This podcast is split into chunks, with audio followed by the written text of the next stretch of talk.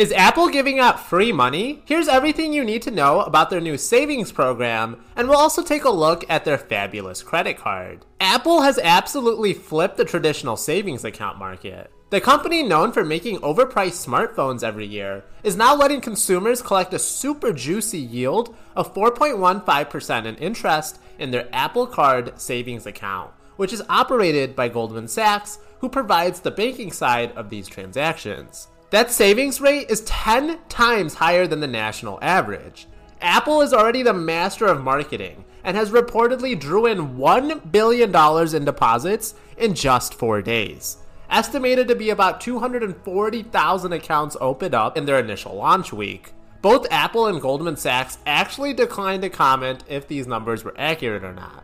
Now, Apple's card savings accounts are backed by the FDIC for up to $250,000 meaning if the world somehow flipped upside down and Apple went broke, the government will bail them out up to $250,000. In fact, Apple, they don't even want you to test this because they have a max 250k balance limit. But the fact of having more than $250,000, that's probably a first world problem that you probably don't have just yet. Now, in order to actually be eligible for this account, you must be an Apple cardholder. Perks of this account, in addition to the juicy 4.15% interest rate, is that there's actually no annual fees and there is no minimum balance requirements. Take a look at what the Apple credit card entails. Apple gives 3% cash back at Apple stores and also at select merchants when Apple Pay is used. This includes at Ace Hardware, T-Mobile, Nike, Uber Eats, Uber, Walgreens, Panera, and ExxonMobil.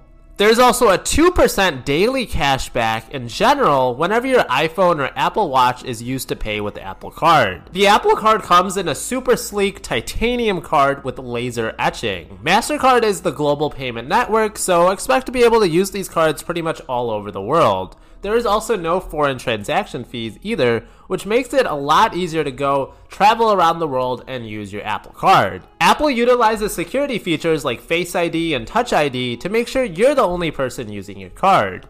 The Apple Card also allows you to buy Apple products like the MacBook, iPhone, iPad, Apple Watch interest free on a monthly installment plan and get 3% cash back while doing it. This is perfect for those who already want to buy an Apple product and now are getting a discount. Apple's cashback is a little unique in that you actually get the cash back on transactions right away. You don't need to wait until you hit a minimum and cash out like basically every other card out there. Remember, you only get access to the high yield savings account if you are an Apple card holder. You can see if you are pre approved and get your credit limit offer in less than one minute with no impact on your score. It's pretty obvious Apple is trying to get as many users as it can into its financial ecosystem, much like what they do with their electronic products. And that's why Apple is such an absolutely amazing company. They are the largest by market cap in the world for a very good reason, well over $2 trillion.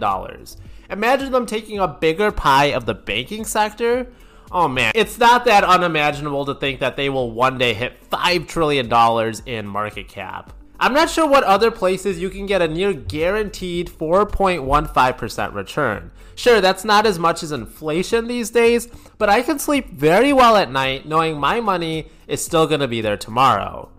Now, traditional brick and mortar banks, they're not going to give as high of an interest rate as Apple. This is typically only found with online only banks but even companies like Discover at 3.75%, American Express at 3.75%, Barclays at 4%, Capital One at 3.5%, they can't even compete with Apple. Now, one big red flag to keep an eye out for, though, is that you must make a transfer to access the cash. So you can't just go to an ATM and withdraw cash. First, a transfer needs to be made from the Goldman Sachs account.